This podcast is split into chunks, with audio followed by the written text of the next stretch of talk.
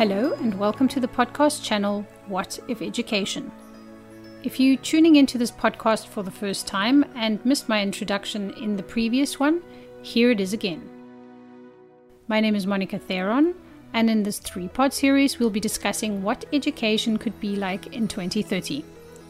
The goal of this podcast is to paint an ideal picture as to how the guest speakers see the future of education 10 years from now. I will interview one teacher and one student in each episode, following the same basic storyline to see if there's a pattern or difference of opinion in the conversations we'll be having. This is episode 2.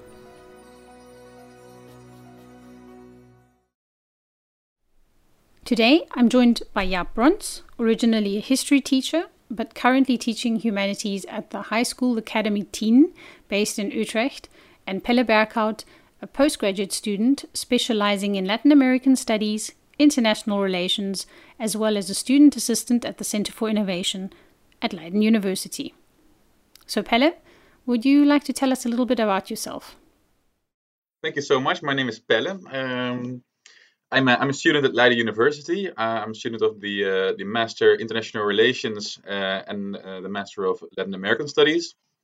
And besides that, I try to be a very active member of the uh, of the university community uh, by doing uh, by being involved with other students, organizing stuff, um, and also, moreover, I recently joined the Leiden Center for Innovation to to to join a, re- a research uh, on um, innovation in the Dutch in the Dutch government, and uh, just innovation in general, actually, uh, like education innovation, um, which which we're going to discuss this podcast, I guess. And yeah, thanks, thank you so much for inviting me. Awesome. And Jaap, tell us about yourself. Uh, I work uh, at a high school in Utrecht. Um, I teach humanities. Uh, um, originally, I, originally, I'm a, a, history teacher, and I'm also studying at the time um, in Amsterdam to get a first degree in teaching history. And is that your passion? Is that kind of the line you've always wanted to go as a teacher? Yeah, um, I always wanted to do something in the public sector and something with working with people. Um, at first, I wanted to be more of a, uh, a social worker kind of uh, thing. Tried that for a bit, didn't really work out for me, and then I started to uh, started the uh, teacher study for history, and that's that I really enjoyed. So yeah, history is um, what I enjoy the most, and uh, teaching also very challenging, interesting job that taught me a lot. So yeah. Thank you guys for the short introduction. Um, I think it's time for us to move on to the next part. It's the year 2030. Everything is very different, or perhaps it's the same from the way we commute, communicate, socialize, and of course study. You are just about to start a new semester. Perhaps think about your most memorable learning or teaching experience and include that in your storyline. Also, keep in mind, um, Pelle, you are now a teacher and not a student anymore since it's 2030. So we would hope that you would you would be done with your studies. Um, and try and imagine the future by also incorporating your teaching or learning experience and include the subjects that you are currently either giving a lecture about. Um, so, then, first question to you is paint a picture for us. What does education look like in 2030? What do you see? Pelle.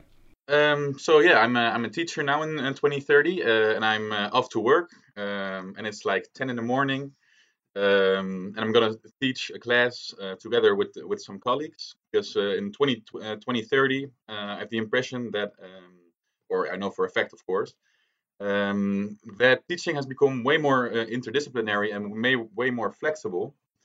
Because um, when I think back of my uh, my own experience in, for example, high school, um, I just did before before this podcast, and I was thinking like, pretty amazing how nowadays you go to school and you have six different subjects a day, uh, and you start more or less uh, around eight or nine every morning, and you go home uh, every day around three or four. Um, I was thinking, I have the feeling that in, in 2030 this this could, could become like a bit outdated. Um, like um, only the, the COVID nineteen crisis maybe proves this that people are way more flexible than than uh, than we thought, uh, and also maybe this counts for for education. Um, so uh, it could very well be that um, classrooms or classes are, are given in a way more flexible way, both time-wise as well as content-wise. Um, so yeah, I think the flexibility and uh, interdisciplinarity are, are, are keywords here. And what about you, Jaap? What does 2030 look like to you? In 2030, um, uh, school subjects will will be more integrated, and um, it will be more uh, project-wise. Not so much uh, classes that last for one hour, uh, kids sitting still, listening to the teacher talking, and making assignments. Um, but there will be much more to choose from. Um, there will be more uh, room for children to choose their own subjects, choose what they want to um, uh, learn more about, um, and um, do their own research research about that. Um, children will get more time to spend. Um, they will get to make more choices about how they want to uh, spend their time working on which assignment um, at what time and schools will also uh, be more um, built for this principle. So possibly there will still be classrooms, but there will also be um, bigger areas where children can sit and work for themselves. And and what about for yourself? Like how does how does that work for your your schedule? Okay, so when I'm teaching a class now, um, I'm um, I get a class for 50 minutes, and for every class that I teach, I have to make like a program. So I'm going to tell them something. Um, I got a few uh, exercises to do for them. Um, I'm going to give them their homework, their assignments, maybe a few texts to read. And um, when they, in 2030, when they will be working on projects, um, I'll be more be doing more of a uh, coaching role. So children will get more initiative to um, do what they think is interesting, and I will help them with that, and not so much that I tell them what they should do. On a social level, what what does what does each classroom look like? Like the setup, the physical setup of when you are actually um, teaching. Um, and also, do you think you'll be grading students or giving out diplomas, or do you think in 2030 that's not really the case anymore? Um, yeah, so uh, once again, and uh, Jaap already mentioned it too, like there will be some some bigger areas to host more children um, to then in turn walk maybe uh, or work maybe in smaller groups in that bigger area uh, on specific projects, uh, multidisciplinary uh, projects, um, and to manage that big of a crowd, of course, you need more uh, more teachers, and then preferably from different uh, different subjects. So maybe a, a, history teacher with a humanities teacher or, or geography. Um, yeah, I think they, they, they, those kind of teams have a lot to offer to to different group uh, groups of children. Um, and then, yeah, maybe it's not very uh, innovative, but I do think that in some kind of way you're to need grades and diplomas to keep such such a big of a system in place that uh, has an output of I don't know how many thousand stu students every year uh, going from high school to university or to other schools. Um, I do think there, yeah, you, you, do need grades and diplomas to, um, um, yeah, to to manage that effectively. Do you feel the same way, Jaap? Um, so the physical space, uh, ideally, um, would be uh, a combination, I think, of what we have now. So traditionally, schools are organized into different classrooms, and there's a hall where kids walk from one classroom to the next. Um, well, it would be nice to have like a bigger open space where uh, uh, kids would spend some of their time um, as they please. Um, but you probably still need some classrooms for instructions. Uh, you will always have uh, students that um, need more attention from a teacher than another. Um, and it's nice to have a separate space where you can uh, provide that for them. Um, so that's the uh, the uh, physical space. Um, when it comes to grading and degrees, um, yeah, that's interesting. So when um, students go to the second phase in the Dutch uh, educational system, um, they start with their school exams. And in the end, there's a final exam. And the school exams, um, schools already have a lot of freedom to determine that for themselves. But uh, the subjects of the final exams, those are fixed. So it makes most sense to teach um, students the um, what they are going to get in their final exams. But there are a lot of people um, kind of making the case that now it's 50-50. There's school exams and there's the central exams um, to make the school exams a part of the final grade. And that way, schools will get a lot more freedom to uh, write their own curriculum. Um, and hopefully, it's even kind of probable that uh, that's the way that things will be going in the next decades. Okay, interesting. Is there any future technology you would add to um, 2030 that you think might assist you in teaching that is perhaps already out there or hasn't been invented yet that you think might really be useful? Uh, yeah, absolutely. Um, there are a lot of interesting new uh, digital um, um, books coming out so uh, assignments, texts. Um, there's a kind of a gamification uh, point system. So uh, children get points for doing exercises. Um, uh, it's very convenient. it can be very convenient for teachers as well, since um, uh, you know you can uh, see how children. You, you, can see their assignments anytime from your laptop um, something, uh, another program that's very uh, promising is uh, called LessonUp. Um, it allows you to build very fun, uh, interactive uh, uh, classes, instructions. So it's a lot like PowerPoint, but children will also have your presentation on their iPads. You can build in all these quizzes, little games. you can make real cool um, mind maps um, so children can ask questions that will pop up on the uh, on the uh, on your smartboard while you're teaching. So yeah, it makes it a lot more uh, interactive. Okay, Pelle, do you have anything to add regarding the technology that you think might help? Mm, well, I don't necessarily have a, a super innovative technology um, to propose here. I just do have the feeling that, of course, it's going it could be super super helpful. Um, in many cases, it probably is already. Um, but what I, from what I remember from uh, from my high school, it was maybe the first generation in which iPads were used, or like some classes below me. Um, and you do have to admit that it's also a huge challenge for for teachers uh, implementing these new new technologies like iPads or whatever is going to pop up uh, what we don't know uh, what we don't know yet in the future.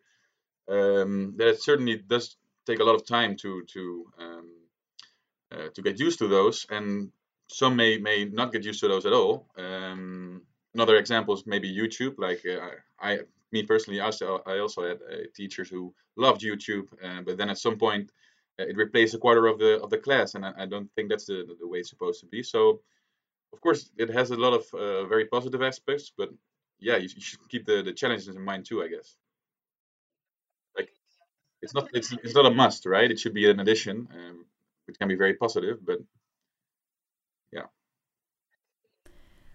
Okay, so um, to make it a little bit more interesting, I want to add a few elements into your story. And based on real technology developments currently being prototyped, let's say that in 2030 they've been implemented.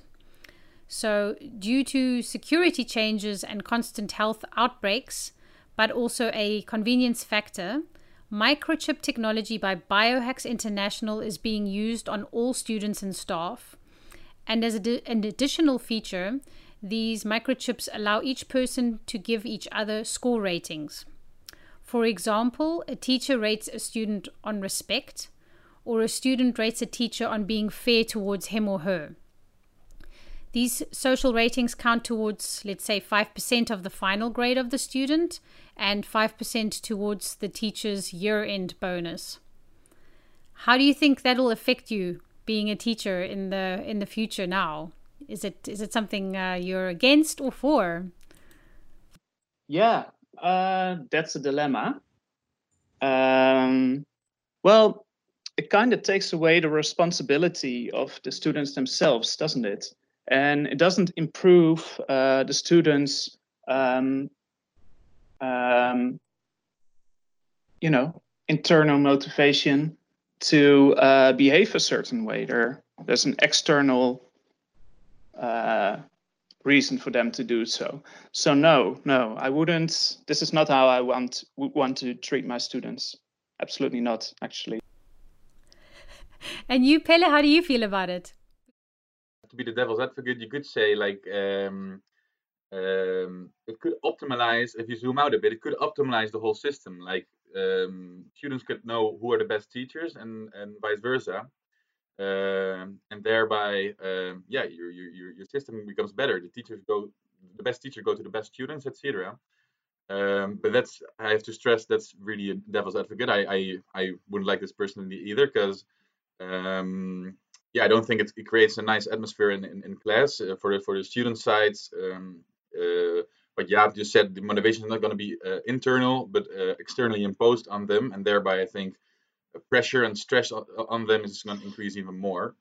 Um, and I also don't think um, that for teachers is, is, is very relaxing because um, now you probably have after every every semester some evaluation but now uh, with with this kind of chip you're constantly evaluated and you're constantly have to watch what you're doing and i think that's very stressful and teachers in, in general um, uh, that's nowadays pointed out in society also have a very already have a very uh, stressful job. So i don't think for for men, the mental health of both uh, both teacher and student i don't think it's a very good idea.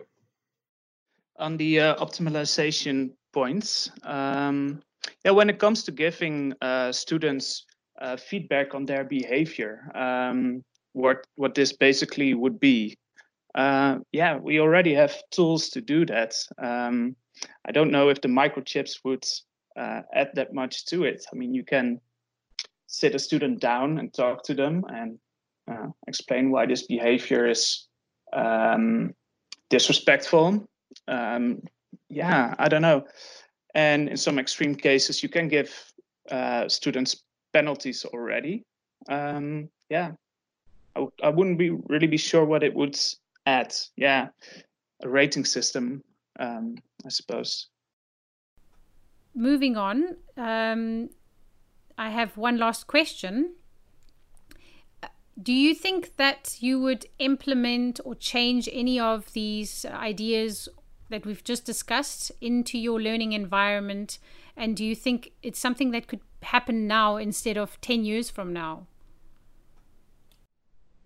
Um, yeah, absolutely. I think a lot of that is uh, going on already. And a lot of the things we discussed uh, are things that uh, are happening uh, happening at the time. I think, like uh, interdisciplinary uh, projects um, has have been uh, becoming more and more common uh, in high schools in the Netherlands, and probably will continue to do so.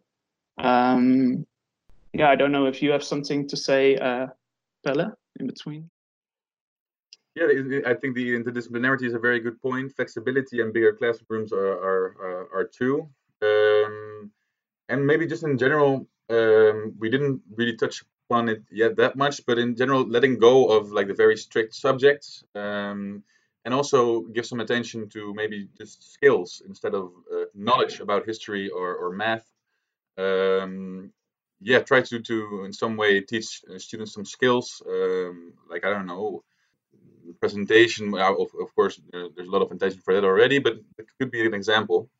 Uh, and that's not only reached by uh, or taught by uh, by a lot of history classes, but in many different ways probably. Yeah, 21st century skills are also something that's yeah. being talked a lot about uh, in uh, in high schools. Yeah. Uh, and then definitely the I think after this conversation the chip is kind of uh, off the table. It was a great talking point, but uh, or maybe we we're, we're gonna be proved wrong and um, we're all uh, walking at school with a chip in our head Well, there it is. Another podcast with a slightly different perspective on how education from a campus teaching and futuristic point of view could possibly look like in 2030. I hope that you enjoyed this conversation with Jaap Brons and Pelle Berghout. And in the next final podcast of the series, I'll be joined by Marcelo Gomez Moreira and Juliet van der Laarse, and I look forward to welcoming you there.